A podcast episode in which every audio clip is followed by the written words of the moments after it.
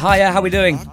Great to have you with us. Thanks for lending us your time, your ears, your attention. This is the Not The Top twenty podcast. It's the Monday pod with me, Ali Maxwell, with me, George Ellick. We are sponsored by Betfair. Huge thank you to them for their continued support heading into their second season as exclusive sponsors of the Not The Top twenty podcast. George and I will be talking through what was, George, and we find every weekend entertaining and interesting, certainly the best weekend of the season so far, I would suggest, in the E F L. Plenty of exciting things to talk about today.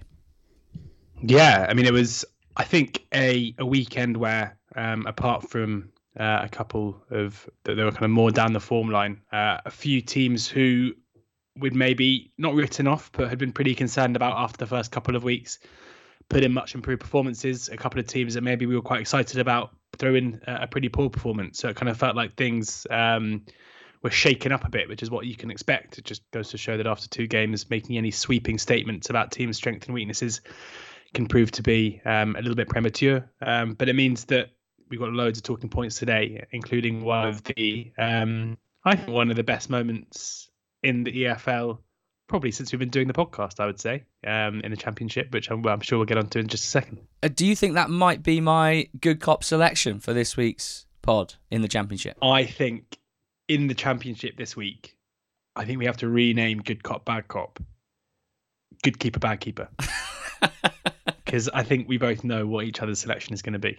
We had a goalie goal. We had a goalie goal. There is nothing better than a goalie goal. Wow. Sunderland two, Q P R two. Sunderland flying out the traps at the Stadium of Light. Sims and Stewart, too hot to handle for the second weekend in a row. Before good cop, bad cop, or good keeper, bad keeper, we'd have just left this, mate. Two all. We'd have talked about it. Let's I know. Move on. Well, that's the beauty of the new feature. We've got to talk about this, mate. Q P R coming back from from nowhere, really, seemingly. The first hour, Sunderland two nil up and good for it. But a big Ilias Chair free kick, and what a beauty that was from the edge of the box, over the wall, into the top corner. Patterson with a hand to it, but not enough. Set up the grand finale. Seny Dieng, Q P R's goalkeeper, Senegalese international, African Cup of Nations winner, albeit not his first choice, of course. Uh, he trots up into the box. The corner is aimed at Dieng, at the near post, but the defender gets there in front of him. Headed up. The goalkeeper comes out. Dieng's there to challenge again. Patterson gets his arm up, punches it away, straight back out to the magician, big Ilias Chair, who dips inside, an in-swinging cross, and Dieng leaps higher than anyone, flicks a header, looping into the far corner, over and away from Patterson. Q P R equalising right at the death, and Dieng's reaction and that of his teammates was just perfect, wasn't it? Sort of didn't really know what to do, absolutely no idea how to celebrate, and then everyone just kind of laughing, basically. um, brilliant guided header after his, yeah, of what what was his third aerial challenge in about twenty seconds, which I really agreed. Um, it was an amazing moment, and uh, I was at one of my best friend's weddings this weekend. Shout out Milo. Wonderful day for a wonderful man and a fabulous bride as well. I was not across the scores uh, between three and five, but around five p.m, me and a couple of the lads just found a quiet spot. A quiet spot, a cold beer, check the scores. And normally when you say to someone, please can you tell me thirty-six scores from the E F L? Then they're not that keen. But thankfully I found a willing participant. And as we went through, there was just a great moment where he went, Q P R, two down, came back and drew two two. And I went, oh my goodness, unbelievable. And he went, Dieng. And I went, what? And he went, Dieng? And I went, that yeah, that's the goalkeeper. And he went, he scored, mate. ninety-sixth minute. Bedlam. Bedlam in the marquee, bedlam in the Championship. The best part of this, George, is it's not his first goal. He scored for Whitehawk against Chippenham when he was on loan there a couple of years ago. Second goal for Dieng in his career. The best goalkeeper goal in the E F L since Barry Roche for Morecambe against Portsmouth in twenty sixteen. You can keep your long punts downfield that catch the wind and go in. I'm having headers from set pieces or from second phases. Seny Dieng's header for Q P R against Sunderland, with apologies to the Sunderland fans who'll be feeling sick about this. Uh, certainly the moment of the weekend. And made an unbelievable double save at the end as well. Unbelievable. How was their time? I don't know, but I loved it. Yeah, an amazing save. Um, and, and that was kind of, in my, if I was Seny Dieng at that stage, like a minute after scoring a, a, a last minute equaliser, and as you say, the header itself, it's one of those headers that I kind of only imagine professional footballers can do, where you like hang in the air and just about get enough purchase on it to send it, um, you know, direct it well and get enough power on it to beat the keeper. Yeah, it was a goalkeeper doing it. Hard to imagine he's but, practiced many headers like that. Well, in that's his time. What they were all saying afterwards in interviews. Um, it's, it's the first thing that um, that Mick Beale apparently turned around to his coaching staff and said, and said, "Is he is he been practicing those? Because that's such a good header." Um, it was, but the amount of adrenaline that must have been going through his body, and to, so therefore to have like the poise and then the reactions to make the double save was just phenomenal. And what a lovely interview afterwards. Just seems like a a really great guy. You could tell that he was absolutely buzzing off the back of it as well. Um, an amazing moment, and you know, for uh, for Q P R, it, it's a it's a big point, as you say. For Sunderland, they'll be frustrated that, you know, not only were they the better team for the majority of the game, but they've ended up not only conceding two late goals, but conceding in, in the worst way possible for them. Um, but uh, yeah, an amazing moment. And as I say, I think it not only is it moment of the season so far, but I think it's genuinely one of the best moments we've seen. Um, and it wasn't, you know, we'll get to it later, but it was it was nearly one of two goalkeeper goals this weekend as well, which would have been interesting. Oh, there's some bizarre incidents across the whole E F L this weekend, which I'm looking forward to unpacking and unpicking with you. Uh, you said that this week, we, for the third week, this uh, feature has a different name. It started off Good Vibe, Bad Vibe. Week two, it was Good Cop, Bad Cop. Week three, Good Keeper, Bad Keeper. Only in the Championship. I haven't got bad keepers throughout, because I do know the Goalkeepers Union gets frustrated with me when I when I single out goalkeepers for... um for for criticism, um but I'm afraid to say I would love I would love well I wouldn't love to but I, if I could I would give Bad Cop um would be going after Reading Football Club as a team, but I think that would be wholly unfair, because I don't think Reading were necessarily that poor in the four nil defeat to Rotherham. Uh, yeah, you heard me right there, Reading not that poor in a four nil defeat against Rotherham. Um, and that is because the blame has to sadly fall squarely on the shoulders of Joe Lumley, who was at fault for three of the of the four goals. I would say um, was, you know, the, the for one of the goals, the Jamie Lindsay goal, which is the third goal after eighteen minutes. It was a, a Taibbi moment um, for those of a different generation. Uh, it was effectively a scuffed shot from Lindsay, where Lumley tried to kind of long barrier it whilst gathering it and leant over. The ball squirmed through both his arms and his legs somehow and dribbled into the back of the net. Um, and then the Ogbené goal to make it four nil was, again, one of the weirdest bits of goalkeeping I've ever seen, where it was a ball over the top and Lumley charged out of his goal. And almost in like an attempt to make it look as if he was trying to do something, he kind of feigns a header about a second after Ogbené gets on the ball. Um, we mentioned it, you know, in our in our one to twenty-fours, we had Reading bottom, to much consternation from Reading fans. And, you know, I, I do personally think that there's probably been more on show um, in terms of their performances over the course of a whole game than I, I probably anticipated. I think they've probably been a bit better than I thought they would be. Um, but we said then that Lumley getting a Championship move was, given his performances in recent seasons, was, was very surprising. Um, you have both Q P R Middlesbrough fans who believe that that he has effectively cost them playoff places in the last couple of seasons in terms of the goals that he lets in consistently. And this is the first iteration of Joe Lumley costing Reading. Um, you know, I'm not for one second suggesting that they would have, um, you know, wouldn't have lost this game without Lumley, but those defensive lapses um, have a have a knock-on effect, because suddenly now Paul Ince has a decision to make in terms of, does he bring Buzanis, who is brought in from Sutton, uh, to see? I mean, I, I predicted in the in the one to twenty-fours that Buzanis would end the season as Reading's number one. Um, I did not expect it to be Monday, the fifteenth of August, and we're already debating whether or not he's going to come into the side this midweek. If Lumley retains his position and Ince stays in goal, that is not going to fill the likes of, you know, of Holmes, McIntyre, Leardom, you know, the, who made up the back three, uh, which is also pretty concerning in terms of personnel.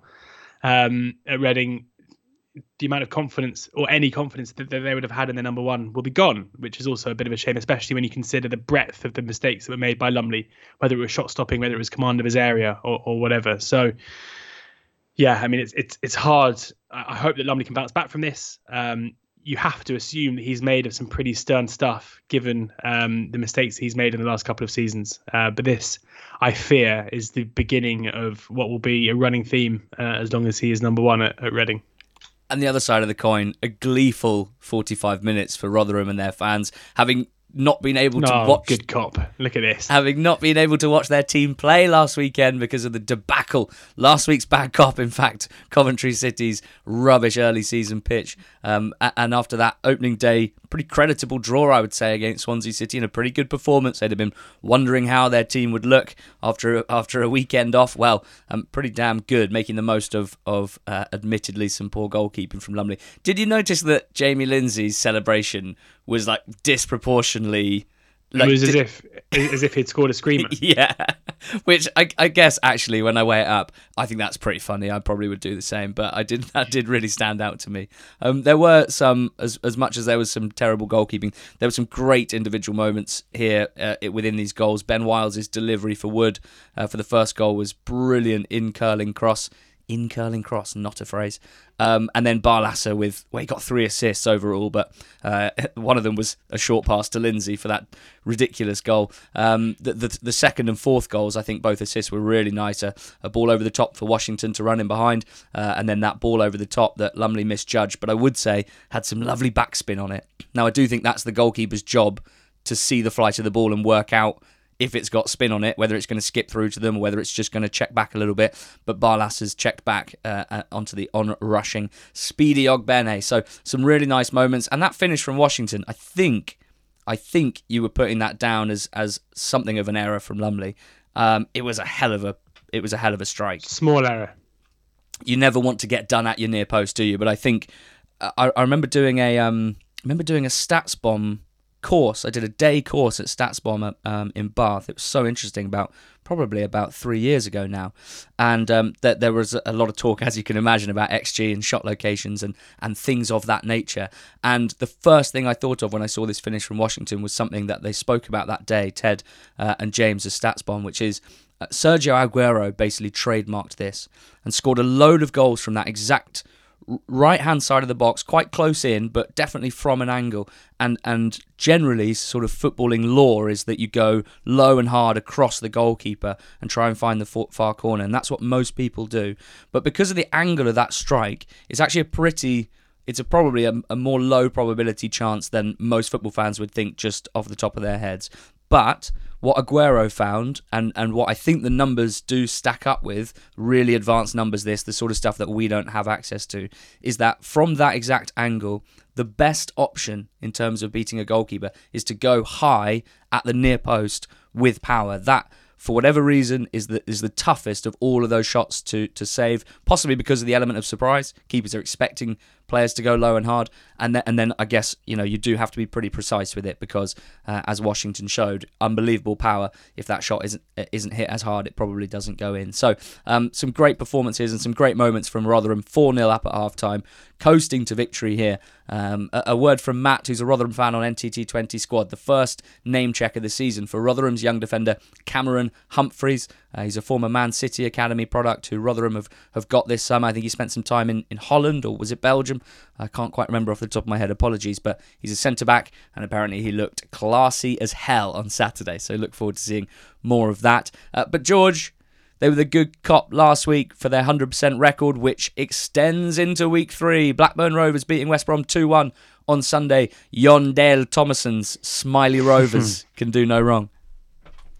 No, they can't. Um, it feels like they have started the season in, you know, it's the perfect start under a new manager. Um, there's no denying that. You know, this was uh, another game, I think, where Blackburn edged a pretty tight encounter. Um, you know, of their wins this season, the win against Q P R, the three nil win against Swansea, and the two one win against West Brom, and maybe taking out the Swansea game where they were so good on the break.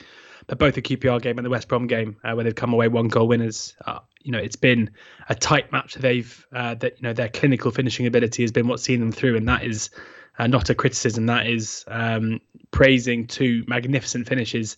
To see Ben Britton-Diaz back in the kind of form that we saw him in in the first half of last season is very good to see. Such a good strike for the first goal from range. um, kind of wellies into the bottom left-hand corner from distance. And then a, a similarly good clinical finish from, from Sam Gallagher, which isn't something that we necessarily say too often.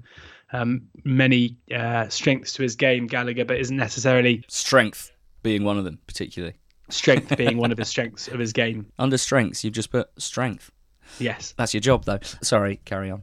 No, it's fine. Um, and then they were, they were two nil up. West Brom, um, as has been the case quite a lot this season, were fairly um, wasteful with their chances. Uh, you know, we didn't, we weren't able to talk about their game um, on Monday, where they went toe to toe with Watford and with a better team, uh, pretty pretty undeniably, I would say. Um, but were unable to make that dominance count. Although, you know, Ismaila Sarr's missed penalty did mean that they were able to get away with a point. But they were the better team against Watford. They weren't able to finish their chances, and, and Ismaila Sarr scored from within his own half, and pretty much the only chance apart from the penalty that they were able to fashion. So for West Brom, there seems to be. That seems to be the issue at the moment. I don't think there's much concern in terms of the way they're actually playing um, or how individuals have settled into the side. Jed Wallace was, again, a, a massive threat for them on the right-hand side against Blackburn here. Um, but with Carl and Grant, pretty much their only real option up front at the moment, with Daryl D K injured uh, and Grant having a bit of a difficult time in front of goal. Um, and the goal itself coming from a you know huge deflection from a, from a Diangana shot from, from range. Um I think West Brom fans will feel aggrieved that they've come away with nothing here, but if you don't finish your chances, then um, then that is likely to be the case. And Blackburn are certainly doing that under under Thomason, um, who himself had quite a lot of issues finishing chances when he was a player in England. So maybe this is a bit of natural variance coming back to to help him. But um, yeah, um, couldn't be a better start for Blackburn. I think there was some understandable concern about them coming into this season, given the players they'd lost and, and maybe hadn't really replaced them. Um, I don't think those fears after three league wins and a cup win are necessarily gone. Um, I, I personally don't think Blackburn will be able to maintain. Well, I mean, obviously not, but I think there is probably some trickier results coming around the corner. Um, but yeah, it couldn't have been a better start. And for, for Baggies and Bruce, um, they'll feel like luck needs to turn for them pretty quickly. Diaz es un problema. He really yeah. is at the moment. Jesus Christ. He has hit the ground running, and it's so good to see. And there are Rovers fans in N T T twenty squad who are, are still, you know, if if they're honest, albeit they're hopeful, they're still expecting him to move on before the end of the window. But just grateful, really, that even if he does, even if it's only five games that he plays this season, his performances have, have given them an unbelievable start. And I just think what's interesting about Diaz and translating him, projecting him rather up the divisions, because I, I, I guess it's only really a Premier League club that, that has the, the finances to sign him at this moment in time, is that he plays in a pretty specific role and a fairly specific area of the pitch. So he basically plays off the left wing and, and more or less has done for the whole of last season and this season. There have been games where he's played more through the middle, and sometimes, you know, he is placed there on, on a sort of line-up sheet. But he takes a really aggressive position, very high up the pitch, and very much playing off the left side or just tucked in off the left side and running directly towards goal. Gallagher helps him so much with this regard, because Gallagher himself sometimes plays in that right-hand side, but he can generally be the focal point, the target man, and he sucks centre-backs towards him, which allows Diaz the, the space in behind. I, I just think that position is quite relevant with regard to him potentially moving, because his best stuff, Diaz, isn't when he's the team's number nine with others playing off him. It's when he's playing off others, really. And if he gets bought by whoever in the Premier League, only to be played up top in a, let's say, in a four three three or whatever it is, that's already setting him up not to get the best out of him, in my opinion. So I just wonder whether this quite specific role that Blackburn have curated for him over the last two years to very much get incredible performances out of him, I just wonder if there are Premier League clubs wondering, can we recreate this with Diaz? In fact, Is it worth, you know, is it worth signing this guy and changing our whole attack to try and um, develop him these sorts of chances off the left side? It's a, it's an interesting one. Of course, he's such a talented player that I'm not saying for a moment he couldn't play other roles, but that's just what we've seen. That's what we saw here again. Um, it's a, it's going to be an interesting one. seventeen-year-old at centre-back for Rovers here, Ash Phillips, um, with Wharton and Carter injured. They're very light at the back and they do have injury problems. And he was too young, George, to wear a jersey with Rovers' vape sponsors on the front. Ash Phillips. So he wore a sponsorless shirt and the others wore a, a shirt with the vape sponsor on. Oh, and he came off injured too, as did Callum Britton. So quite a lot of defensive woes for, for Rovers. And you mentioned the laser-sharp finishing. Only ten open play shots in three games, which is six less than anyone else in the Championship, but there they are at the top of it. Quite weird move uh, for the neutrals' point of view, George. West Brom shifting on Alex Mowat to Middlesbrough on loan. Um, one of those that always makes me a little bit worried, because you're, you're sending him to a direct rival, and as we know, with Jed Spence last season, they, they could normally have quite a big impact. Um I guess this is because with D K's injury, West Brom feeling light up front, Mowat dropped down to maybe fourth in the depth chart for West Brom's central midfield role. Um, Bruce preferring to ship him off to free up some some uh, some cash for a striker, but we don't know who. Uh, so I guess there's quite a lot of pressure on that signing. It'd be something to watch. Uh, how about Hull two, Norwich City one. Norwich, George, are bottom of the league, but welcome to the league, Oscar Estupinian. Yeah, listeners to the uh, pre-season betting show would have enjoyed us talking about Oscar Estupinian as a possible wild card for uh, top goal scorer, and he, and he got off, um, got up and running here with a couple of goals. Um, you know, this was typical of Norwich really over the last um, couple of weeks. They were fairly dominant, um, I would say. I, I've been a little bit frustrated. You know, this is two thousand twenty-two, and, and we're still hearing a lot of the post-match reaction just talking about pure shots and shots on goal, um, making it sound as if um, all shots are created equal. Yeah, that's, that's right out of my mouth. um, and you know, whilst Norwich were by far the better team in the first half, um, you know, the when they had a lot of shots, they had whatever it was, ten shots on target or, or whatever. Um, you know, they were largely to the most point uh, pot shots really, uh, and it wasn't until Aaron Ramsey fired over the bar, um, I think with a kind of zero point five X G. Up to that point they'd only created about zero point seven uh, expected goals, so it wasn't like they were um, continually creating good chances, but it should be said that Matt Ingram deserves a lot of credit for for, for making the saves in the Hull goal to keep Norwich at bay. And then, as we've seen, you know, this has been Norwich's undoing so much this season. Um, they were caught on the ball uh, for the first goal with Estupinian, um, the recipient of what was a fairly easy chance. And then from a set piece, really scrappy, uh, Estupinian with his second. Now, I watched quite a lot of uh, YouTube videos and Y Scout videos of, of Oscar when he turned up, and it struck me that he was incredibly left-footed and very good in the air. So for him to get get off the mark with two right-footed goals, uh, I wasn't necessarily anticipating um, from from close range, but but a, a brilliant start for him. And then uh, Nunez, who of course came in to the club uh, a week or so ago, came straight into our starting lineup for the Wigan draw, um, scored a, a magnificent kind of thirty what thirty odd yard free kick into the top right hand corner, uh, a magnificent hit, but not enough at the end of the day. Um, and we heard Dean Smith say in his post-match interview that, you know, if his team was getting dominated, then he would be more concerned, but that's not the case. They've deserved to win the games.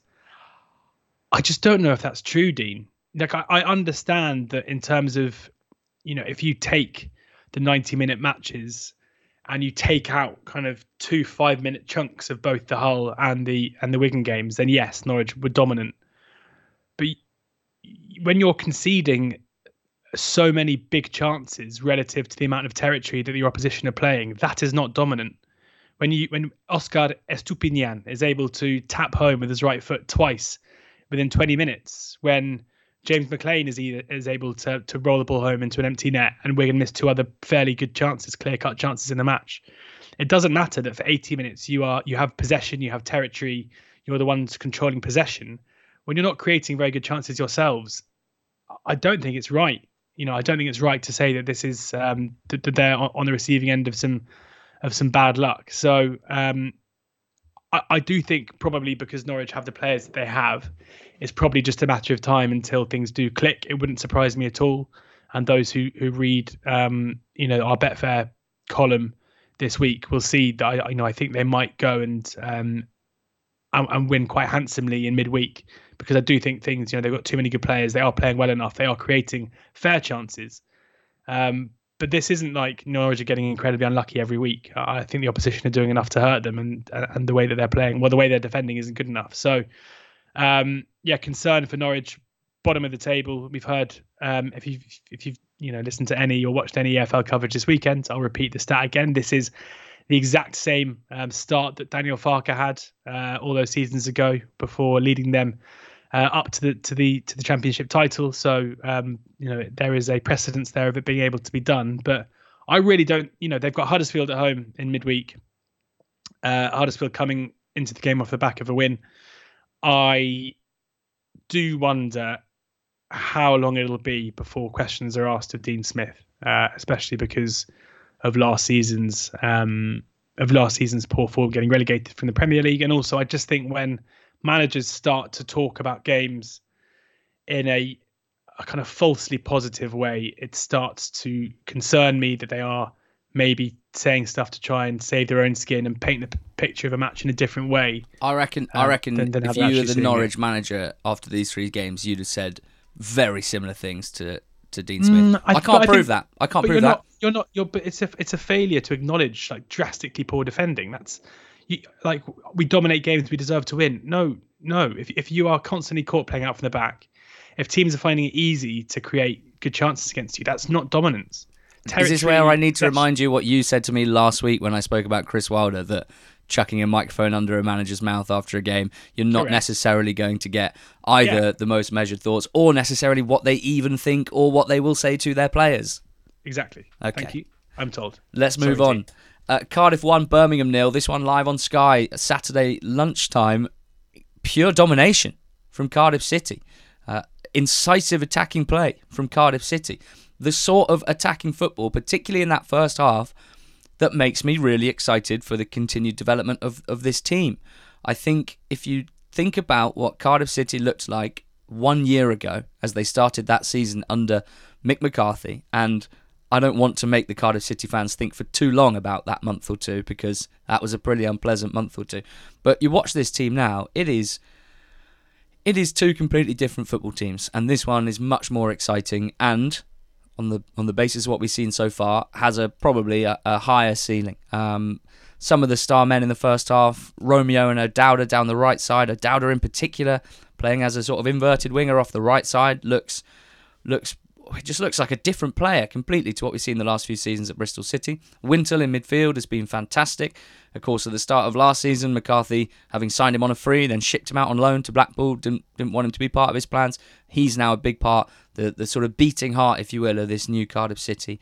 Um, and they've had three very different performances so far. I'm not going to get carried away and say they're a playoff contender, whatnot. I'm just going to say that was really, really good football. They played very well. They made Birmingham look very ordinary. It might be that Birmingham's performance was just terrible. It was so different to that Huddersfield performance that I saw the week before. Um, but maybe it was partly down to do with, with, with Cardiff and how quickly they came out the traps. Three very different performances so far. The smash and grab win against Norwich on, on opening day, which was based on really strong defence, but nothing going forward, that that sort of speculative Sawyer's long shot that went in.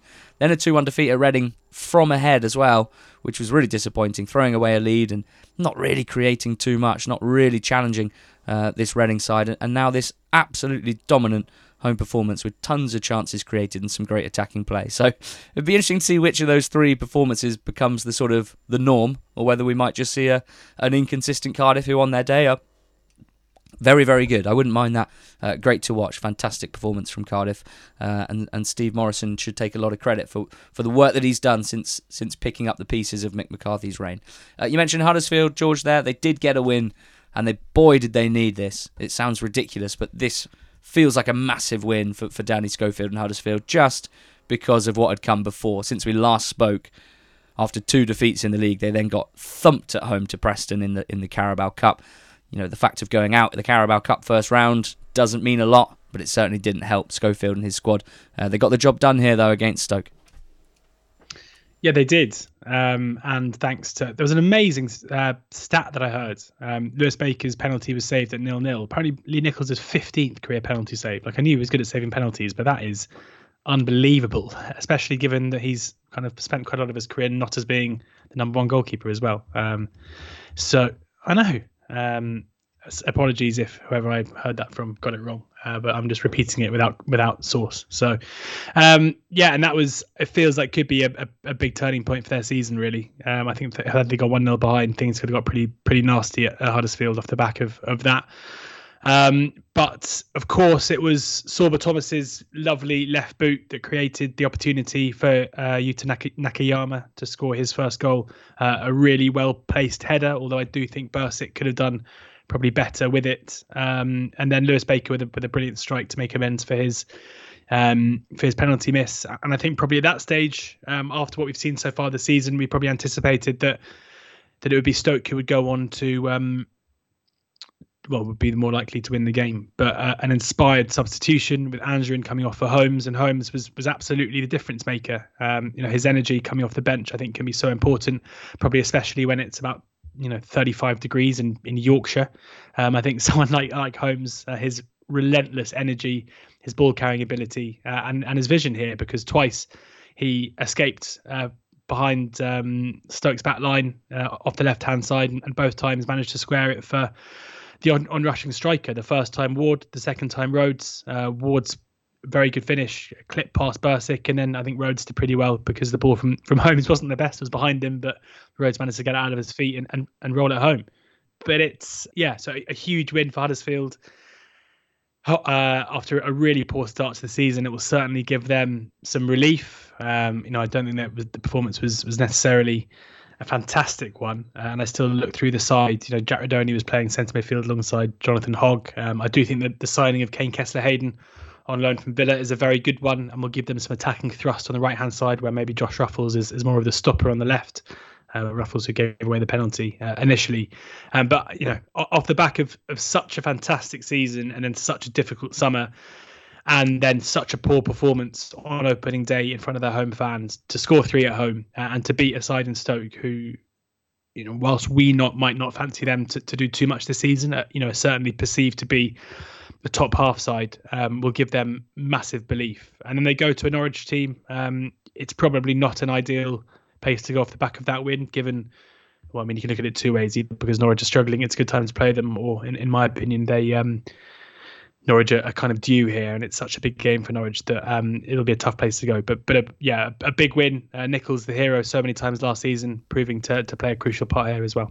They certainly looked less muddled defensively compared to those first two leg mm. games and, and that cup de- defeat to Preston North End. So uh, need to build on that. We've got two one-nil away wins, George. You can choose which one of them you will uh, pick up on. We got Blackpool nil, Swansea one, or Luton nil, Preston North End one. Uh, Blackpool nil, Swansea one. I'll take. This was a, a very fun game. Bedlam, I would say. Bedlam um, is my yeah. first note. um, it was, uh, yeah, a, a mad game. I think you uh, were quite unlucky. Did you bat B T T S or over two and a half in this one? Uh, I know it only finished one nil, but yeah, but it was it was a game of, of many many chances. Um, Joe Yates missed a penalty in um, was it I think halfway through the second half. Another missed penalty proving pretty crucial with the team who miss at nil-nil going on to lose the game. Um, Josh Bowler, again, was quite comfortably Blackpool's best attacking player and best attacking threat. He was very good indeed. And although Swansea kind of dominated the ball as you'd expect and dominated the chances in the first half, um, the game kind of swung in the second half, and suddenly, even after the penalty miss, it was all Blackpool who were who were doing the attacking, and they looked the likeliest uh, to to score themselves. And it was that dominance and that pressure that actually led to, to Swansea's goal. Um, you know, with five minutes to go, playing at home, having missed a penalty, but being in the ascendancy, having not seen much of the ball for long periods of time, uh, Blackpool sent loads of men forward, and suddenly um, on the turnover, Swansea were able to break. And, and Obafemi, who we know has the pace to get in behind, took the ball forward, and in a very similar way to Holmes and uh, and Rhodes, kind of squared it behind, and Cham, who again did well to... Just that to one moment where you thought, oh my God, he's not going to score. It's such a bad pass, in fairness. I mean, it was, it was great vision, and you could see, I love the way that Obafemi, the whole way he's running up, you see him look up about four times to his right just to keep checking where Cham is. Um, so to have the... It was just very composed, to be honest. A, a striker who, you know, although he impressed us in the second half of last season, hasn't played a great deal of first-team football. So to be racing clear with that much time to to pick out what you're going to do, um, and to have the vision, the composure, and and just about the um, the ability to square it to N'Cham, who could roll it into an empty net, was was impressive. So I, I don't think Blackpool can necessarily have too many complaints. Grimshaw made loads of saves in the first half to keep them in it. But the way that the, the match flow went, I think after an hour or so, Blackpool would have felt like they'd weathered the storm, and then the missed penalty followed by the missed chances, only to then go and go and concede so late in the game, having left themselves open, will be frustrating and disappointing for them. But for Swansea, after a really poor start to the season, after having the, the disappointment of being knocked up at the knocked out of the Carabao Cup in midweek, having been dominant in the first half at Oxford United, taking a two nil lead and then conceding to a, a goalkeeper ricochet followed by a, a massive deflected free kick and then and then penalties, um, would have been a, another kind of hit to their confidence. But um, but this should get the Russell Martin bandwagon up up and running again for this season. Uh, for for Blackpool, um, it hasn't been great since the opening day win against Reading, and, and they need to find some points from somewhere. I think we'd both want a little more from our last man than uh, than whatever Dom Thompson was doing for that winning mm. goal. Just threw himself into a tackle, which is I, I mean, which is one option in that scenario, but with absolutely no substance to it whatsoever.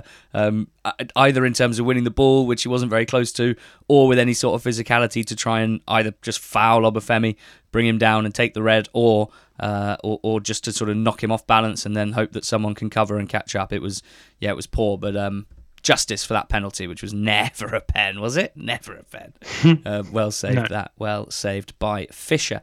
Luton nil, Preston one. Well, Brad Potts, you've no right. You've no right to score that. Brad Potts' unbelievable. Is, what a hit. Brad Potts' foot and leg when volleying volleying home that lovely deep cross from Brady was probably six foot off the ground.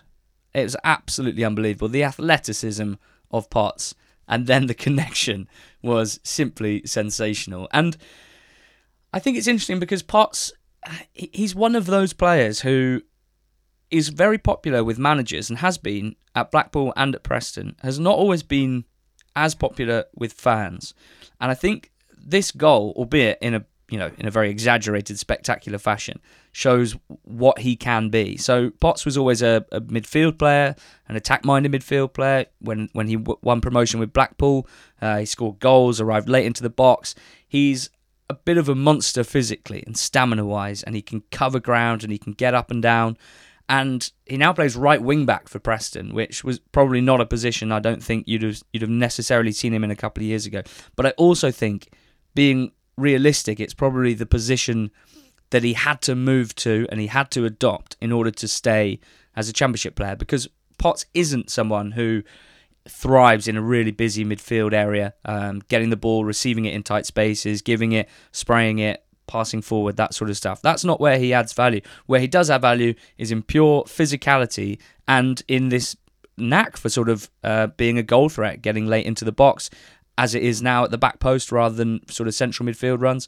Um, and that's how Ryan Lowe uses him. Now, I think I always thought that Lowe would prefer more of a technical wing-back. Uh, that's what we saw at Argyle with Edwards and with Grant. Sometimes he plays a midfielder in Ali McCann at right wing-back for Preston. So it's not even necessarily the mould of what I think a Ryan Lowe wing-back is. And yet, with his performances uh, and with his work rate, with his attitude, with goals like this, uh, Brad Potts has, has carved himself out a very important part of this team. So, uh, valuable win for Preston, of course.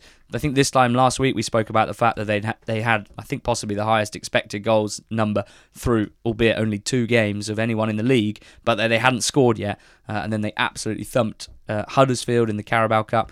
Kind of, um, yeah, took the lid off eventually uh, their season uh, and then get a good win here at Luton. They did have to ride out pressure. And for Luton, this is three games now in the league. Two of them they've edged, including this one, you have to say, on balance of play. Uh, and one of them was pretty even, you'd say, against Burnley. They've only got two points to show from those three games. And, and in general, I would say mm, something to be disappointed about rather than worried about necessarily. Um, Woodrow had a good chance at the end. Another, you know, would have been another good volleyed goal. Um, but the the good volleyed goal came from Brad Potts, and that's what won it. So big away win for Preston there. A uh, couple of uh, other ones to touch on, George. What about Millwall three, Coventry two, from two nil down to three two winners? They never know when they're beaten at the Den. What a game. Uh, another incredible game. I think in, in a normal week, we'd probably talk about this one first. Um, but because it's been such a good week, it comes towards the end. Uh, Coventry, I think you don't necessarily expect many teams to go to Millwall under Gary Rowett and uh, and take a two-goal lead. Uh, McFadden with a, a, a pretty scrappy goal. Uh, Matty Gordon getting the, the second, and they were two nil up within half an hour. Um, but things changed pretty quickly. Uh, Jake the Snake, your favourite um, goal-scoring centre-back, Ali, um, got a got a set-piece goal to make it two one. Uh, Honeyman hints of offside with with a second, but we didn't see the angle to to tell. I think it kind of felt like he thought he was offside the way that he nonchalantly finished it, looked over the linesman and kind of jogged off looking a bit surprised, um, but it counted. And then Gustavo Harmer, as is so often the case, letting himself down without getting sent off. You know, we know that he he is such a, a good, talented, ball-playing midfielder, but can often um, overboil, and that was the case here. Um, and got a second yellow, and it was suddenly ten against eleven. And Millwall, as you'd expect, uh, in the ascendancy there, with maybe a, a fairly unlikely goal scorer off the bench, and George Savile with a really nice finish late on in the game. Um, a, a, a absolute sickener for, for Coventry and Mark Robbins, who've had, after such a good season last season, um, a difficult start to their campaign. Um, and it's going to be hard for them because they can't play at home at the moment. So picking up points early in the season, they're going to have to do on the road. Uh, they, of course, got one with that brilliant Gyökeres goal on opening day against Sunderland to, to draw that game one all. But then a postponed game, um, a four one defeat against Bristol City in the in, in the Cup, and then and then this damaging three two loss. And then they don't play midweek. So not only are they not playing home games, but they're also going to be left behind in terms of catching up and and having to, um, you know, the table is, is not going to look very pretty for them, I don't think, early in the season. So, you know, as starts the season go, uh, I think Coventry are probably enduring one of the one of the worst, uh, even if just through uh, well through circumstances of their defeats, and then the fact that they can't play half of their games. Big uh, performance off the bench from Tyler Bury here. Some really good notable moments, including a, a great strike from range off the post, which Honeyman tapped in, uh, and he was too quick for for Hamer for, for that red card before Savile won the game. Do you, do you think Hamer Harmer, sorry, is like, you know how I'm trying to get better at cooking, as you know, this year. So I'm going to try and use my first ever cooking analogy. Yeah.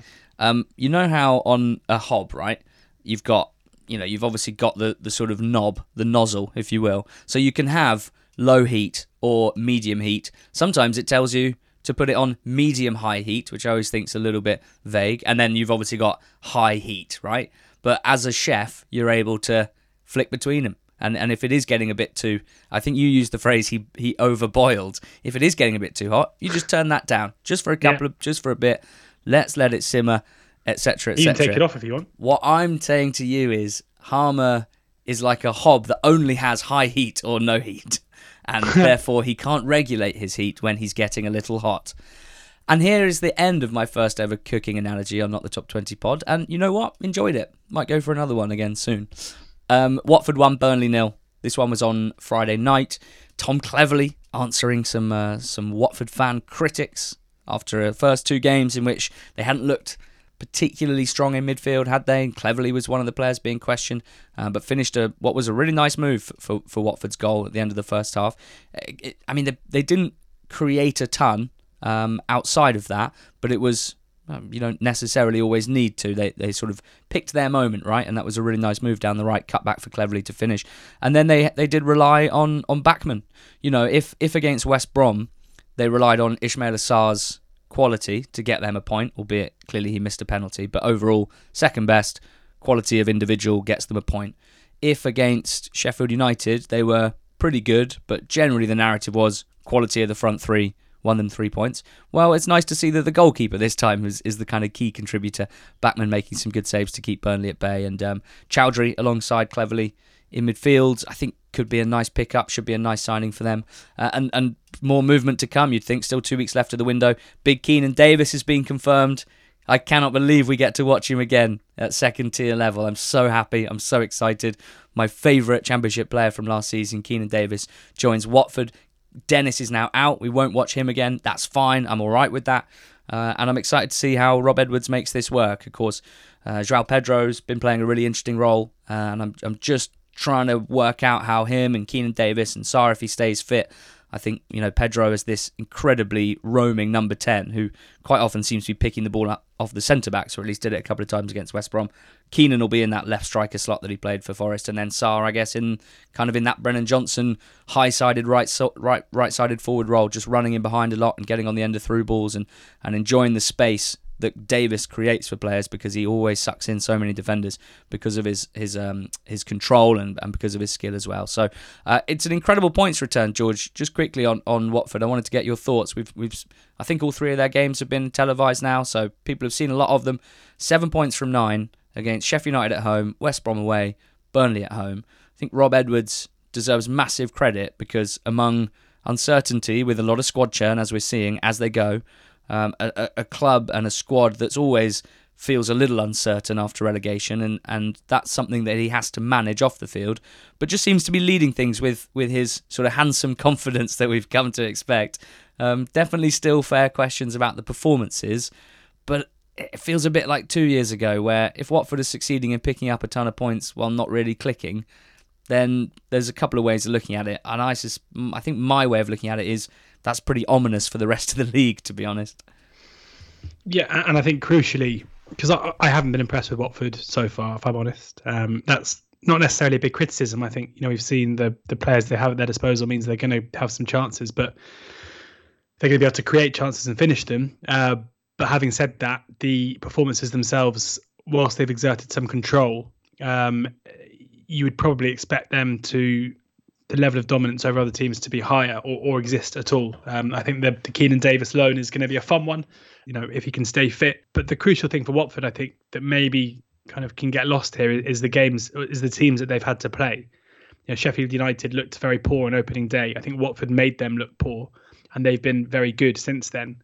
Um, Burnley, on opening day, we loved their performance against Huddersfield. They were decent in the second half against Luton, and I thought they were good again, to be honest, on Friday night, especially in the second half. Um, you know, it was, the impressive thing for me was how well Burnley managed to stifle the attacking players of Watford. You know, the fact that it was a Tom Cleverley goal, um, which was a, a very good finish, but it was kind of one of the only chances Watford were able to create, was good. And then in the second half, especially against ten men, Burnley were unlucky not to get anything from the game. Um, and the other one was West Brom, where West Brom, you know, battered. Uh, in my opinion, battered them on the day, yeah, and we're unlucky not to get anything. So so Watford have played three good sides, I think, and have come away with seven points.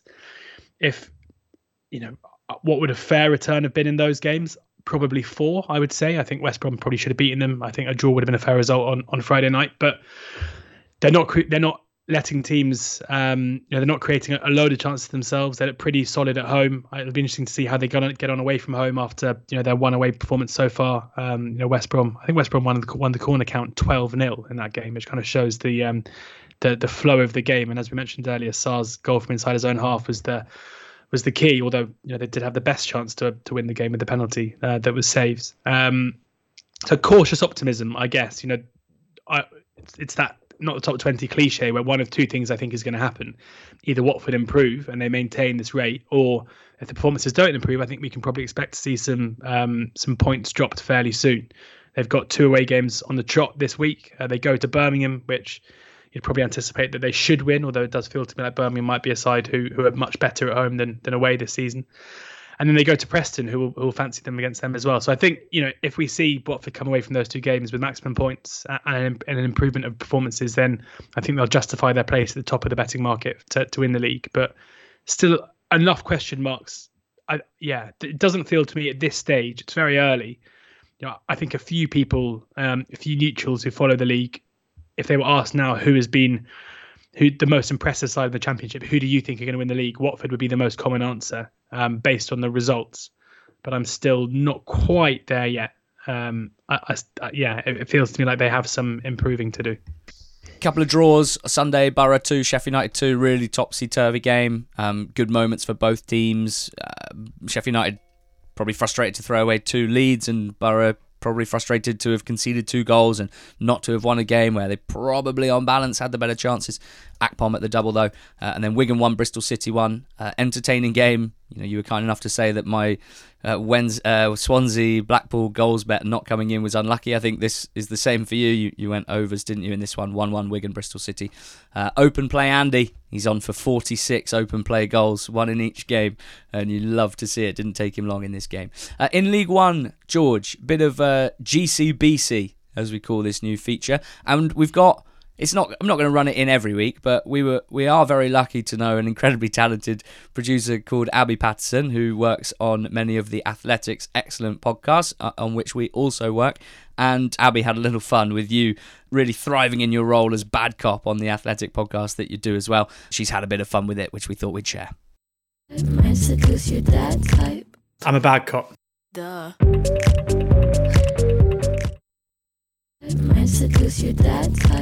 I'm a bad cop.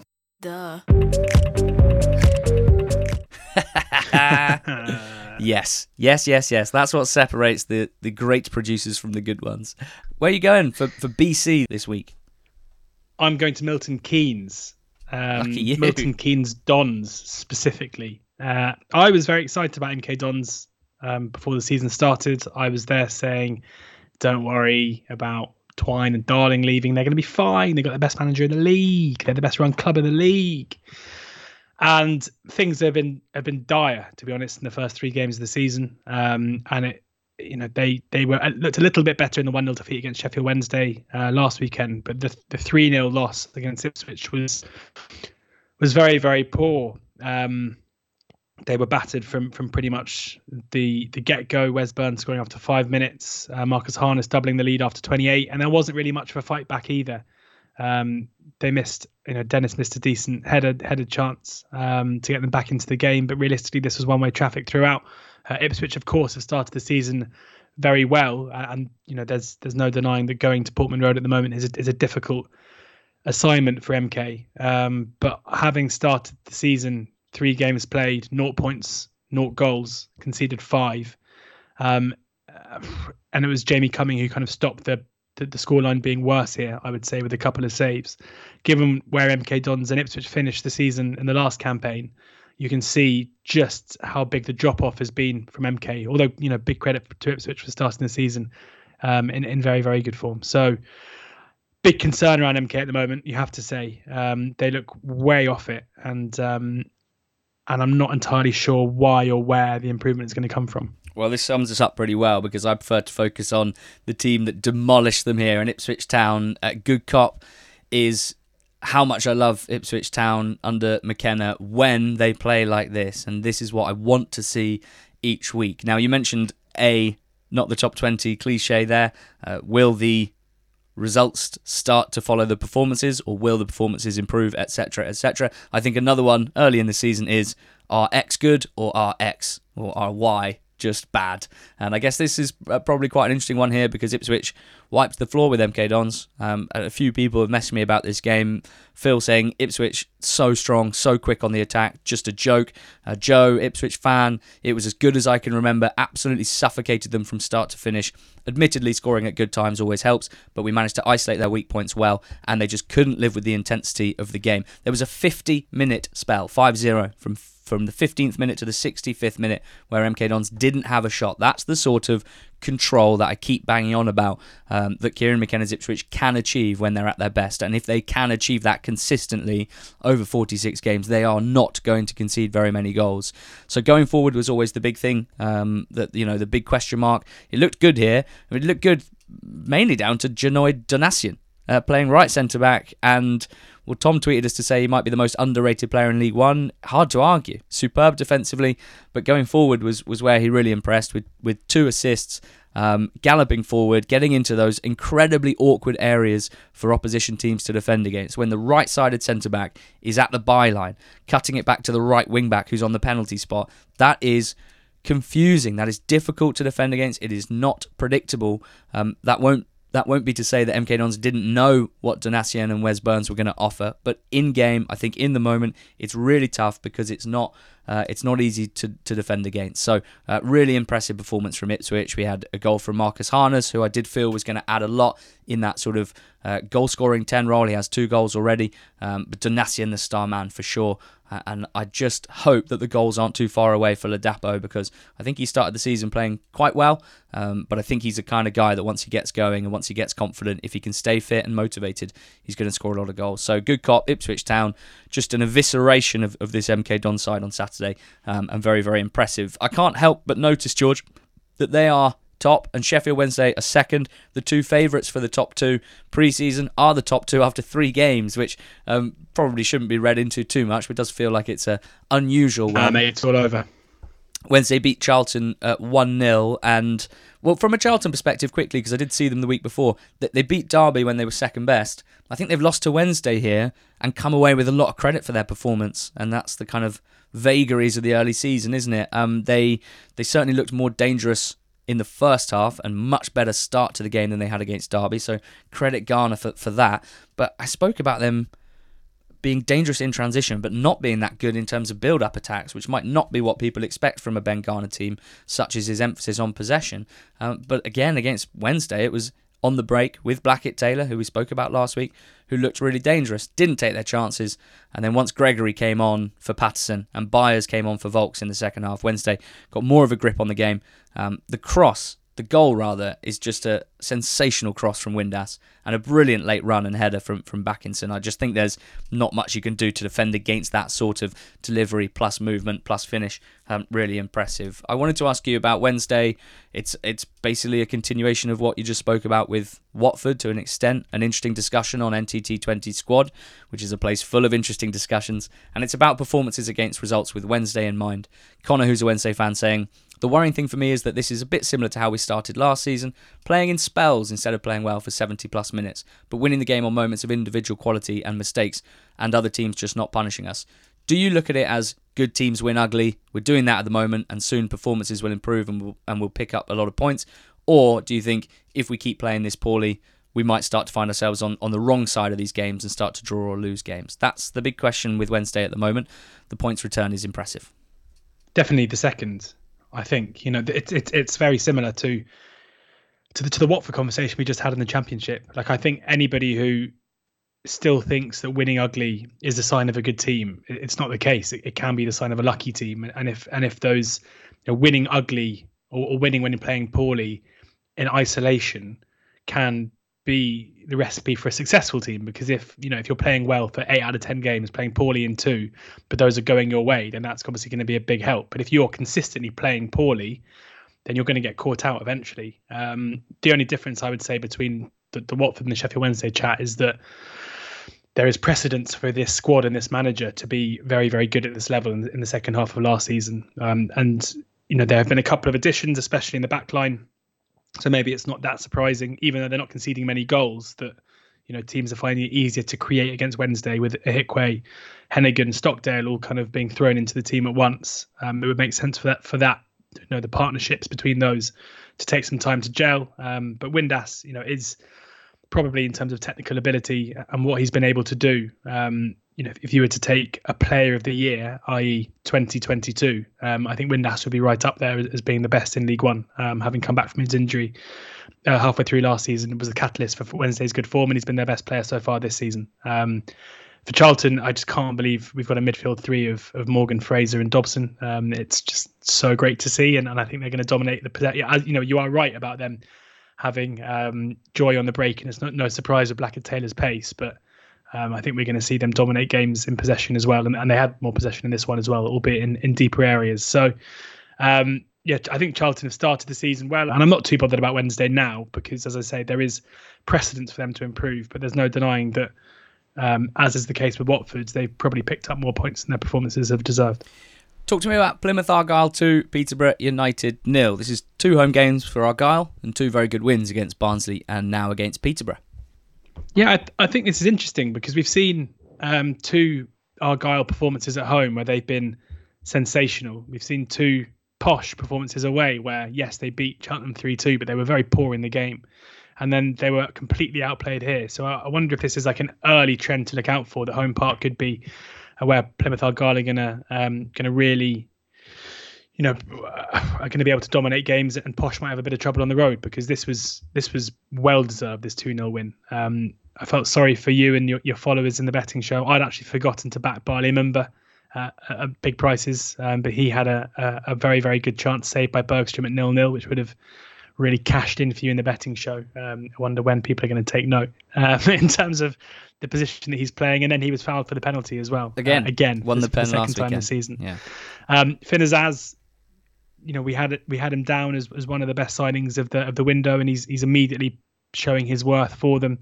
And Argyle were just the better side from start to finish. And, and I really think we're seeing here that even though it was a disappointing defeat on the road to Fleetwood, having taken the lead, you've got to now think that Plymouth Argyle are, you know, last season was no fluke. Um, they are going to be there or thereabouts this season if they continue to put in performances of this level and dominate teams the way that they have done at home. Um, I think they, Plymouth at home, alongside probably Ipswich, have been um, the most impressive side for me so far in League One. Uh, really, really good. And, and I think for Peterborough, they just have to accept that they came up against a very good team uh, on a good day on Saturday and, and not get too down about it because, um, as I say, I think losing to Argyle away will, will improve with age.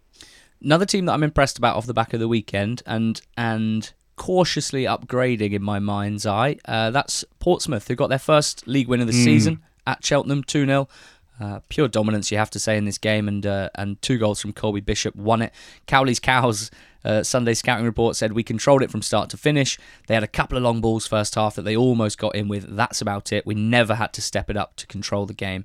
Um, it looks like Colby Bishop's playing with confidence, and that's exciting. You know, three and three for him, grabbing the ball for the penalty and and dispatching it. Exactly what you want to see from your big striker summer signing. When we recorded the one to twenty-fours, they didn't have an obvious uh, number nine, an obvious front man, and, and in Bishop, someone who on paper always looked like a bit of a classic Cowley number nine, um, who who can certainly mix it if they want to go long and bring others into play, uh, and, and spent a lot of his time at Accrington being a pure target man and a foil for, for the more lively, perhaps, Dion Charles, but can score goals as well, and has started with great confidence. And on the first Monday pod of the season, after they'd drawn three all with with with Wednesday, I, I asked for Pompey to show uh, or to exert dominance in their next games and to win games against those in the bottom chunk and win them kind of comfortably, improve their their dominance, prove their chops to be a, an automatic promotion contender. And they did that here. They and they did dominate against Lincoln last week as well, but didn't get the goal and drew that nil nil. So um, good start. They've got Cambridge and Bristol Rovers at home to come this week. So could we be looking at Pompey having picked up another six points next Monday? They will be expected to win both games. And and that that's the gauntlet that you have to lay down uh, and that Cowley and Pompey have to answer. Can they do this? The squad looks good now. I wasn't sure about it a couple of weeks ago. All of a sudden, you've got a bench which includes Joe Pigott, Ronan Curtis, Tom Lowry and Owen Dale. Now, those two might take a bit of time to get up to speed, but Pigott and Curtis as well. It's positive signs for Pompey, that's for sure. Um, and for Cheltenham, the opposite of that. It's three defeats now, two nil up at, at half-time on opening day against Posh. No goal scored since then and three defeats. Kevin, who's a Cheltenham fan on, on N T T twenty squad. three hundred fifteen minutes without a goal for us now, he said. Uh, we lack quality in both boxes. Uh, we're yet to be played off the park this season, but fair to say I'm a bit worried.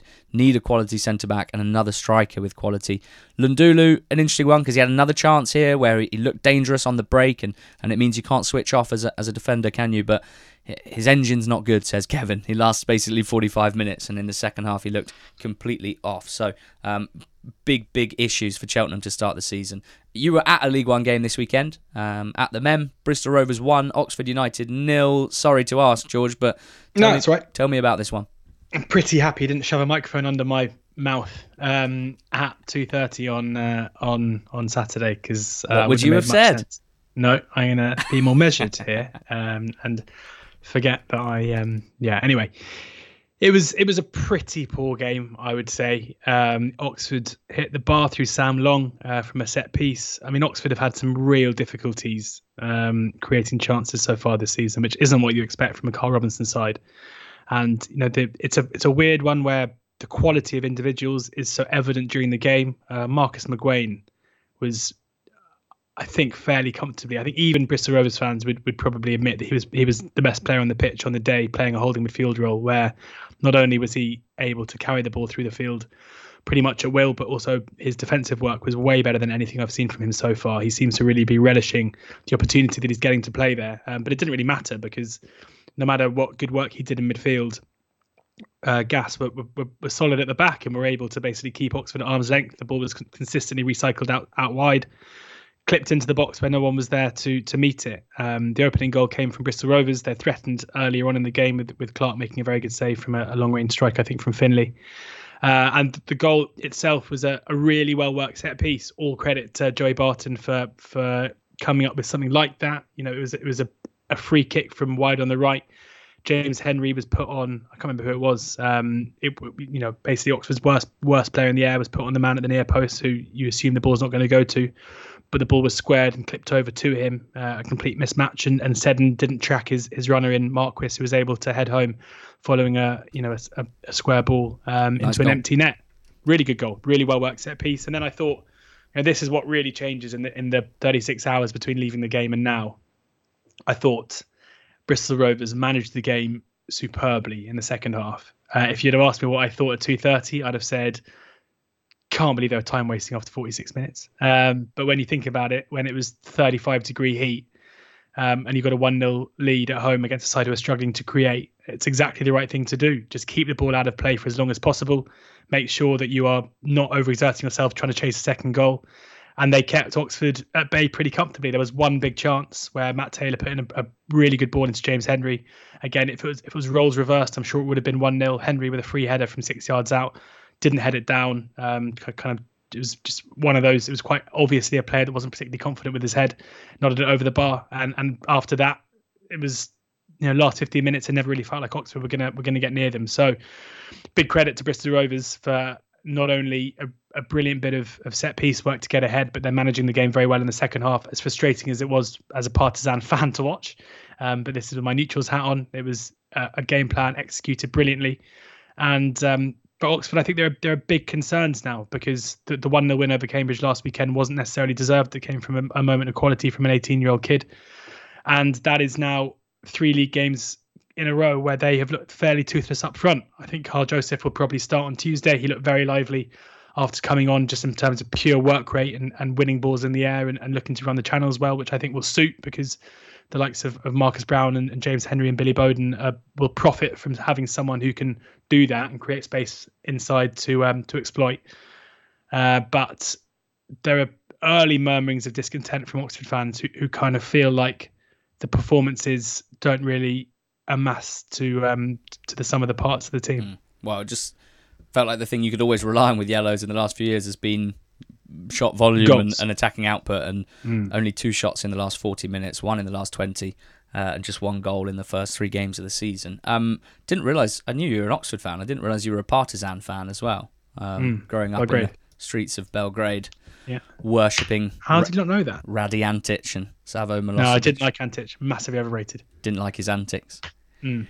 Derby two, Barnsley one, this was the sponsorless derby. Derby County currently don't have a sponsor after sort of summer shenanigans. Got bigger fish to fry than sort out a sponsor over the summer, and they seem to be doing that very well. Barnsley, well, uh, they had a sponsor for, for a week or two. Now they don't have a sponsor because it was some uh, pretty murky, pretty lively crypto bros who uh, who have been thankfully seen off. Um, and congratulations to the Barnsley fans for taking a stand over something that uh, that they felt the need to take a stand over and and winning. So to speak. Uh, Derby went ahead with a, a gimme, really. An own goal from McCarthy. Uh, corner came in. Keeper tried to get it, missed it, and it's just hit McCarthy on the head and gone in. And Mendes Lang made it two nil for Derby, who I think's been one of the better performances, uh, performers rather, in League One in the first few weeks of the campaign. Uh, whether it's scampering down the wing, whether it's being a real threat on the break for Derby, or in this case, just coming inside when the ball is, is out left and, and receiving it on the edge of the box and, and spanking it in. Uh, two nil up, and then Barnsley did actually pile on a fair bit of pressure. The damage was already done. They managed to get one back, but uh, but Derby winning this one two one. And the the note for me, having seen them last week and then watching the highlights back here, is Derby really skewing down the left side at the moment in terms of build-up. And it's really causing headaches by the looks of things. It certainly did for Charlton. And it looks like it did as well for, for Barnsley because of uh, some of the chances they created. The goal came down the left side, but also Collins uh, in the second half had a great chance, which came from the left side. You've got Cash in, the left centre-back, comfortably the, the, the better of their centre-backs on the ball. Hayden Roberts, the left-back involved, um, who, who can kind of knit things together. Barkhuizen, high and wide on the left wing, but also making runs centrally, kind of that Britton-Diaz role, trying to support the striker. It's the positions of Conor Harahan that are most interesting and, and seem to be causing the most problems. He's the, the left-sided centre midfielder of the three, but he's taking up incredibly wide positions uh, in possession, and the opposition don't seem to be clear who should go with him. Like, should a centre-back go out with Connor? Um, should it just be down to the wide players who seem to be struggling with the numbers? Uh, it's been really interesting tactically from Rossini. I've enjoyed it. Um, and, look, Harahan got the ball on the left side, basically in a left wing role in the second half, set up Collins with a beautiful low cross. Uh, it's typical of Harahan, it's typical of what I'm talking about, um, and it's something to watch if you watch Derby in the next few weeks.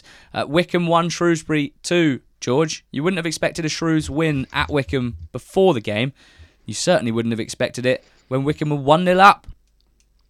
Yeah, a smash and grab from Shrews this one. Um, Wickham at home, normally so dependable. And that looked to be the case again, having gone one nil up against the Shrewsbury side, um, who struggled to create anything really of note throughout. Um, a, a brilliant McCleary goal, as we always expect it to be, picking up the ball wide, driving it goal and, and hammering it into the bottom left-hand corner. But Marco Morosi is is just such a good goalkeeper at this level, and last season he was so important to so many um, points that Shrews were able to pick up, and yet again here it was all Morosi who, who prevented Uh, Wickham from going two nil ahead and taking the game completely away from from Shrewsbury. Um, and then it was, uh, you know, when Pennington equalised for, for Shrews, Wickham was still the team in the ascendancy. Um, but late in the game, uh, you wouldn't anticipate Joe Jacobson would be the the naive one in a tussle with Tom Bayliss, but you know, Bayliss was able to get his body in front, and, and it was a pretty easy decision to make for the for the referee um, to give Shrewsbury a very late penalty. And Luke Lee, he is as dependable as they come from the spot. Um, it, it feels to me, I'm not necessarily saying that he was at fault for the goals, but um, Tyler Dickinson is still in goal for Wickham here, having lost David Stockdale to, to Sheffield Wednesday. You know, we know that Wickham are after a keeper. Gareth Ainsworth has kind of continually said that he's not going to going to panic, buy one, not going to go out and get one for the sake of it. But it does seem to be a bit of a soft centre to Wickham at the moment. Um, you know, they conceded three goals against against Bolton in their last away game uh, as well. Um, yes, they beat Burton three nil, but you know, we saw in that game, um, it was a bit of a non-event after taking the lead three nil. It, it just feels like Wickham's, you know, when you look at how important Morosi is to Shrewsbury, how big having a dominating keeper can be, coupled with the fact of how important Stockdale himself was to this Wickham side last season. Um, it's asking a lot of Dickinson to come into the side, knowing that he isn't first choice by choice. And, um, and and have the same kind of impact. And I think we are seeing a, a palpable loss of points maybe maybe for that. Not not just in terms of what Dickinson isn't doing in terms of saving, but I think the the confidence that can um, you know, that can, can go through a defence in a team by having a, a reliable goalkeeper is is important. And I don't think last season we'd have seen Wickham squander this lead, uh, especially not to lose the game as well. So Um, and maybe that has something to do with, with, with Jacobson's rash challenges as, as Bayliss kind of entered the box. Um, so, yeah, big win for Shrews. Um, disappointment for Wickham, who have a tr- tricky couple of games now. They go to Exeter in midweek and then they and then go to Barnsley. So a tough couple of away matches um, off the back of a, a really dis- disappointing home defeat where their performance um, probably suggested they should have got more. Well, Cambridge beat Exeter two one. Uh, from behind. S E A Grecian Sunday Scouting Report said, classic game of two halves, Exeter ran out of steam against the Cambridge side, who continued to unflashily find a way to pick up results, as shown by Digby, who's never going to grab headlines, but is so hard to play against. Tracy, very lively off the bench. It was Digby, the centre midfielder for Cambridge, who got the winning goal. Um, in the first half, Nombe and Brown were causing Cambridge a ton of problems up front for Exeter. As a duo, as a partnership, they have stepped up this level very nicely indeed. It's really exciting, good to watch as well. Brown scoring against his old club Cambridge, who gave him a chance in the Football League and didn't hold back with his celebration. I think he was I think he was digging a grave in his celebration. I don't know if that was anything to do with his former club or just something that he's worked on, um, but it was it was good to see. Uh, and then Cambridge came back with two thumping headed goals to win it. Uh, the winner, most exciting thing for me was the flash of quality, the excellent play from Jack Lancaster to set up the winning goal. Lancaster's first minutes of the season, first league minutes, he came on for ten minutes and with a flash of quality set up the winner. And, uh, you know, former Ipswich youth player, had a few uh, moments for them as a very young player, a couple of opportunities. He's exactly the sort of player that makes sense at Cambridge, that I could easily see developing well uh, this season under Bonner, like so many others have. He's got a bit of a fight on his hands to get these minutes because there are established performers. Um, but if he does things like that more often, then we're going to be talking more about Jack Lancaster and Cambridge, who have two wins already in three games. You know, they, they won fifteen league games in forty-six last season to, to comfortably finish uh, fourteenth, was it? Well, you know, it's a very, very good start for them, you have to say. We had four draws, including a four four draw, Accrington against Burton. That means Burton's record now is opening day, three nil down at half-time, lose three nil. Second weekend, four nil down at half-time, lose four nil. Uh, and then here against Accrington, three nil up after fifty minutes. four two up with ten to go. Still don't win. Uh, Accrington came roaring back. Some some more th- great-headed goals in that one. Uh, Fleetwood and draw- Morecambe drew one one against the backdrop of heavy rumours of Cole Stockton being targeted by Fleetwood. He missed this game. Derek Adams said afterwards that he called in sick on Saturday morning.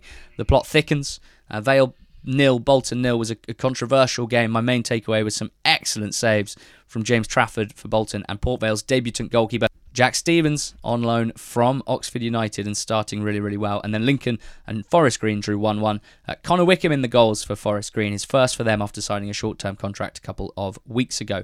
League Two, George, G C B C, I'm going good cop first because after two games, we had five teams with maximum points, and now there's only one one hundred percent record. That means Leyton Orient, who beat Mansfield one nil on the weekend, are in this segment. Richie Wellens going very well indeed. And I'm going to change my tone because this was, I mean, how have they won this game? Literally, how have Leyton Orient won this game? Uh, Nick, who's an Orient fan, tweeted us to say, undeserved three points for Orient. Having the best keeper in the division certainly helps. We've not played well yet. We've won all three. Great debut from El Mazzuni, though. Mansfield are good and will be top seven if they play like that every week. Now, and the rest. Viggs did a classic Viggs. Gave away a penalty, rushing out of his goal, and then brilliantly saving it with his right hand down low. Unbelievable right. Save. It's one of the best penalty saves I think I've ever seen that. I agree. Then There's made a, two... There's a Twitter account called Penalty Kick Stat who has a, a map of penalties and the percentage of scoring them for each kind of quadrant of the goal. Yeah. And he, I mean, he doesn't tweet League Two stuff, sadly, but having seen that map and where that ball was headed, I mean, that's got to be in the ninety plus percentile, I'd have thought. Unbelievable stop. Not when Viggs is around. He then went on to make two brilliant saves with his feet to keep Mansfield at bay, who were the better side at nil nil. And then Orient caught them out. You know, I would say with Mansfield, I've been trying to stay positive about them because I do think that they should still end up in a decent position here. But talked about it after their opening day defeat to Salford. Time and time again, we're seeing a Mansfield defence that can get pulled out of its shape way too easily and then end up just all at sea. And that's what happened for the goal here. El Mazzuni on debut, breaking from midfield. It's a great assist from El Mazzuni. He's a player I like. I think he'd be a great addition for, for Wellens if he can stay fit and find a, a good role for him in this team.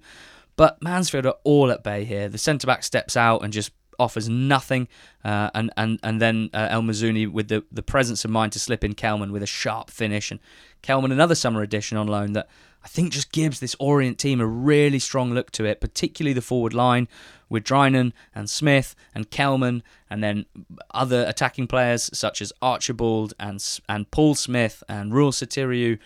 Wellens has got a lot to work with, and we, we know what his Swindon team looked like, and I'm so hopeful and excited Uh, for Orient to start looking like this soon. They're not purring whatsoever, but I think this is the sort of team that still has a lot of space to develop, a lot of room for improvement with the squad that Wellens has. And, and given that that comes from a foundation of nine points from three, that is, uh, yeah, that's pretty exciting. I'm sitting here right now, Monday, the fifteenth of August, and I'm really excited about Leyton Orient. In a league, George, where eighty points is normally enough for third place, for an automatic promotion spot. Orient have eleven percent of that total already after just three games. Lovely, lovely stuff. Uh, we got to go negative, though. Take me to negative town. No, don't, don't want to. Okay. Rochdale, negative. Bad cop. You can abstain me. If you want. No, the Dale, sadly. Um, I thought we... they would look quite good in the first half here.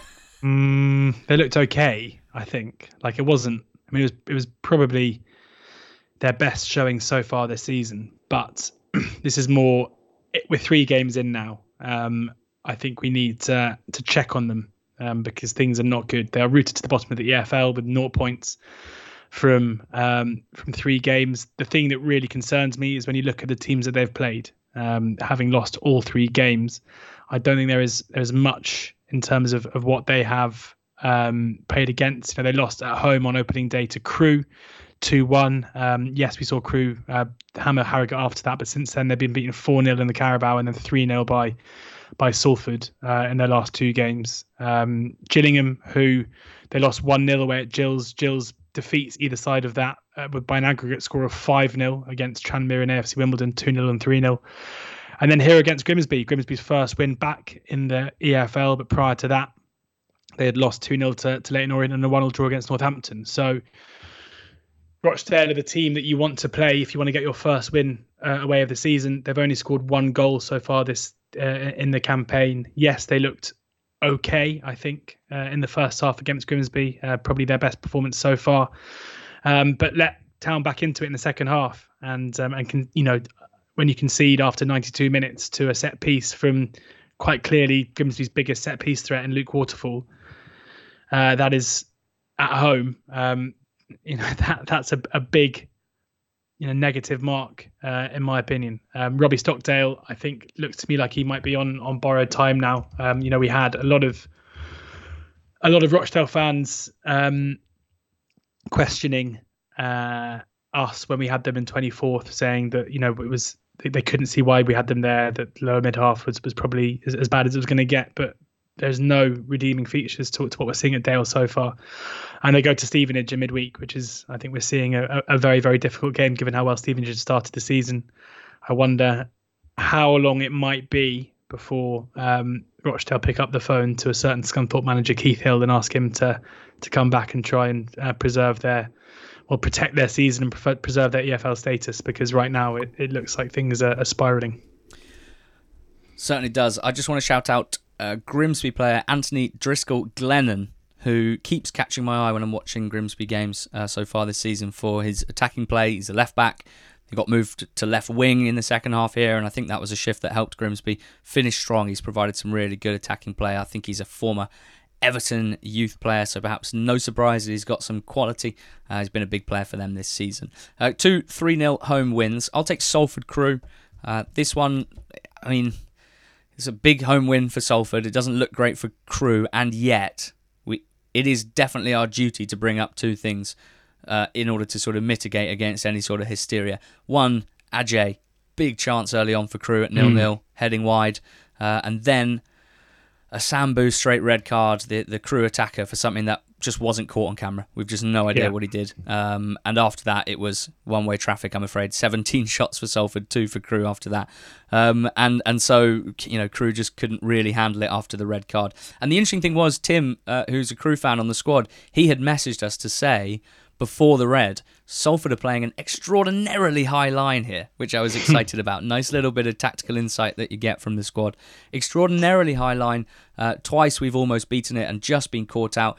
And and Tim rightly pointed out, they got Ajay and Sambu up front. Both of them can cause problems running in behind. So there was a, there was a, a suggestion, at least, that had Crewe kept it eleven v eleven, had Sambu not been set, uh, given a straight red, they might have had some joy um, playing over the top of that Salford high line. Instead, they were done, and they were done by a player that looks ready either oh gosh to take League Two by storm and be its one of its premier players consistently, or, as might be more realistic, get a move up the divisions, which has been heavily linked in recent weeks. We know this player, or we used to know him, George, as Brandon Thomas Asante, but I notice now he's just got Asante on his shirt, and that's what Salford Twitter are calling him. So I'm making a change. Brandon Asante, a lovely through ball assist uh, for the first goal, and then two great goals himself, one of them from range, one of them a proper poacher's goal.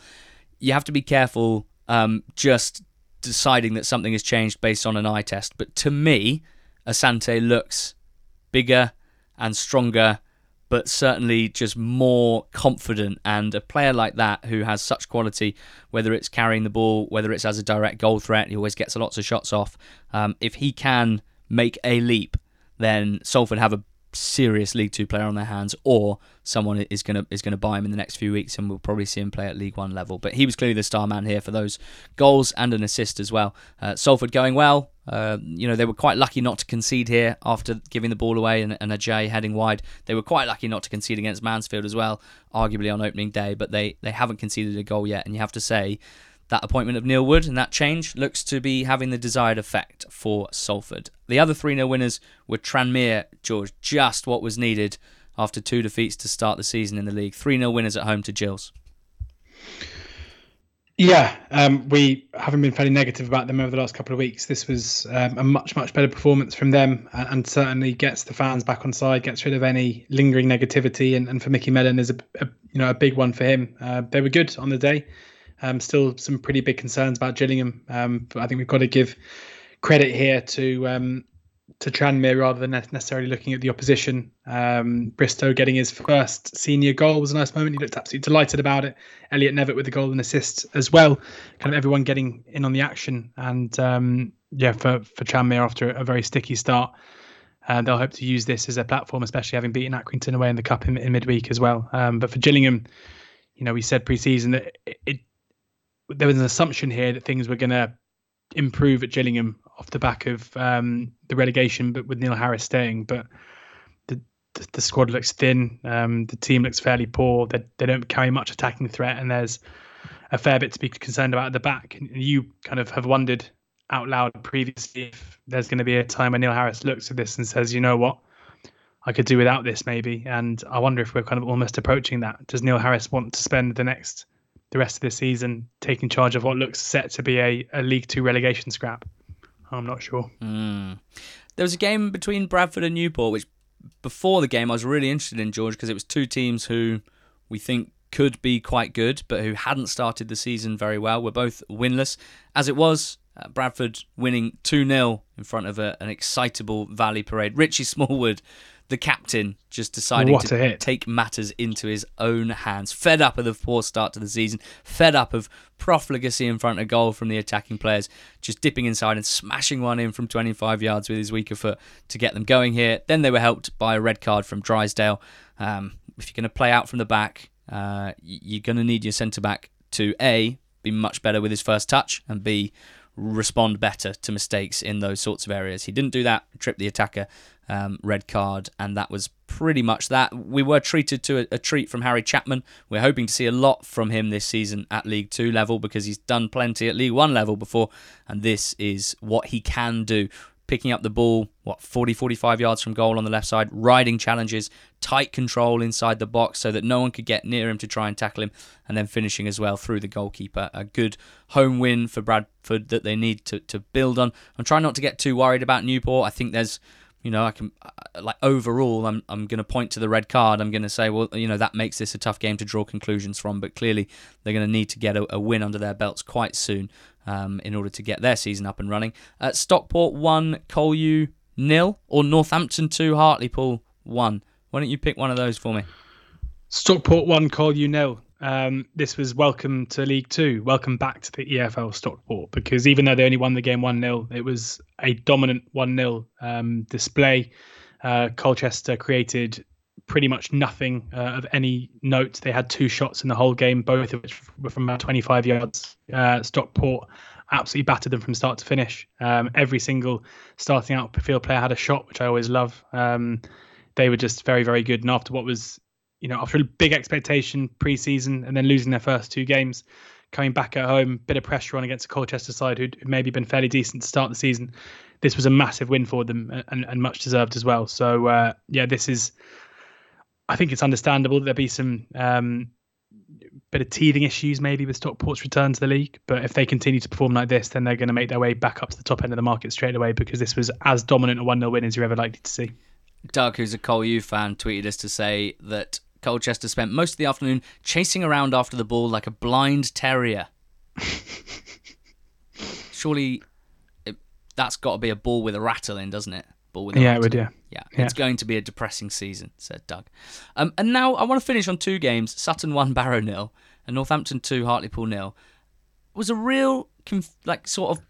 I felt like I was in a bit of a fever dream watching both of these games, George, because they both had key incidents that completely mirrored another incident for the other team. So, can you explain to me what happened at, in Sutton against Barrow? Because this one, the goal for Sutton and the disallowed goal for Barrow, just absolutely bizarre. Please make some sense of it.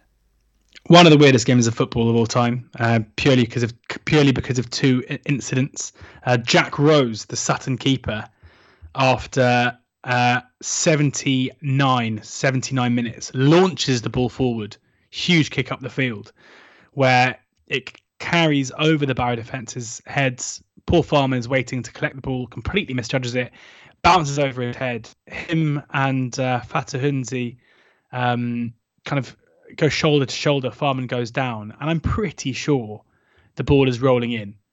Um, but given what happened ten minutes later, Fatah Hunzi takes the decision to tap the ball into the back of the empty net, depriving Rose of a goal. I hadn't even I thought about been... the fact that you're kind of bringing up the fact we could have had two goalie goals. Yeah, I mean, I'm pretty sure it was going in. Wow. But... I don't. I assume, given where Rose kicks it from, I assume it may have been a free kick. I have no idea. So, like, you know, it's important when we do this podcast to not try and pretend that we know everything, because we can't be across every game. And in this case, what happened in the ninety-sixth minute, I have no idea why Barrow were given a free kick when they were. It seems significant because just, you know, in the ninety-sixth minute, Sutton still one nil up. Uh, Rooney gets on the ball, tries to, doesn't shoot John Rooney. He tries to loft the ball into a dangerous area, And unbelievably, exactly the same thing happens where the ball bounces over Rose. And this time it goes straight into the empty net, sparking wild celebrations from Barrow. They've scored an equaliser in the ninety-sixth minute from their own half. Everyone's going crazy. The referee um, goes over to the lino, and a couple of minutes later, the, the goal is disallowed because it was an indirect free kick. Now, I don't know what the infringement was, so I, I don't know if that is correct or not. It seems like quite a niche thing to be given an indirect free kick inside your own half. I don't understand what it would have been for necessarily. I'm not an expert when it comes to the rules. It makes me wonder that had Fadahundi not tapped the ball in, was Rose's also an indirect free kick? I, I don't know either that, but just one of the weirdest games of football purely in terms of of, of goal mouth. Aren't well, you, wasn't even goal mouth. Of, of aren't you shooting. Missing a crucial part of this, which is the keeper touched it? But did he? I mean, the that Sutton, was the thing. The Sutton keeper did he touch touched it? The ball. Do you think so? I think so. I watched he did. It back a few times, and I wasn't sure. I, think I it was watched, inconclusive. I watched but it. That back was a, certainly Pete, Pete Wilde's um, claim. I watched it back a few times, and I was more sure than you, albeit I won't say one hundred percent sure. I'd say like seventy-five, eighty percent sure that Rose touches Rooney's free kick, and therefore cancels out the indirect nature of it. And I think it should yes. have been a goal. Although, this is yeah. weird. Go on. Whose goal would it be? Presuming it's on target. Hmm. That's interesting, isn't it? Yeah. Because can you... Would Rooney's. That mean that Rooney scores... Yeah. Rooney's given the goal from an indirect free kick? Yeah, I'd say so. I would love to know how much... How many times that's happened. Probably not very many. So we're a bit bamboozled yeah. about that, but well done to, to Sutton picking up the three points. And then Northampton-Hartlepool, I'm still reeling from watching the Sutton-Barrow game. I stick this on, and I feel like I'm in this weird fever dream again, because the first goal for both teams, Cobblers win this two one, I should say, the first goal was so similar. Both, both times, the goalkeepers, Burge and Killip, made incredible saves, but both times the ball ends up popping up into the air and gets thumped over the goal line from a header. First from Maguire uh, and then the Hartlepool player. Uh, I've forgotten exactly who that was. It was uh, Josh Umera with his first goal of the season. And then more unbelievable saves happened in this game. Unfortunately for Hartlepool, one of them was from their centre-back, Lacey, who produced an incredible stop with his left hand to deny Apere. Um, it would have been a penalty and a red card. Of course it would. It was incredibly obvious. But thankfully, it didn't get to that because it went straight back to Apere, who just stuck it in for two one. Uh, and then not long after that, to be honest, Hartlepool had a big chance and Burge made a brilliant point-blank stop to grab the points for Northampton. So uh, another kind of lively affair. Lots to think about. Lots going on. The upshot is Cobblers cobble on. Uh, they've had home games so far against Hartlepool and Colu. They've won them two one and three two. They've definitely deserved the wins, both of them on balance of play. And yet, they're also making slightly heavy weather of it. And I think part of my reasoning for having Cobblers so high in the one to twenty-fours was I just I felt that they were pretty trustworthy, in particular uh, in terms of, of seeing games out and restricting opposition chances. Um, so I haven't been thrilled with some of the stuff I've seen um, from Colchester and Hartlepool, while also accepting that they've just been flashes and, and overall they've been pretty good uh, defensively. So Cobblers uh, march on. They're on seven points from three games. Good start to the season for them. Hartlepool wondering how they've not equalised there at the end. We had four draws as well in League Two. Um, mixed stuff here. We had a Stevenage one hundredth minute equaliser, or maybe ninety-ninth minute from Rose. Minute from Rose. Doncaster back from two down to draw at, at Plough Lane at Wimbledon. Sick of the sight of Donny, who keep doing this sort of thing to them. Carlisle won, Swindon won. Was an entertaining game with plenty of chances squandered. Two particularly big ones for Carlisle. Uh, and Harrogate nil, Crawley nil was a game that happened in Yorkshire. Thank you, George. Uh, what fun to talk through a really entertaining E F L weekend with tons of talking points. Uh, it's been an absolute pleasure. I hope you guys have enjoyed it. Please share this podcast if you have. We're always on the lookout to find new E F L fans or just general football fans who you think might grow to love the E F L if only they sunk some time into it. A huge thank you to Betfair for their support of this podcast and to you guys for listening. We'll be back again on Thursday with a betting show. Got a first round of midweek fixtures as well this week. Lots going on, and this is the place to be for everything E F L. Subscribe to Not the Top twenty podcast and go well.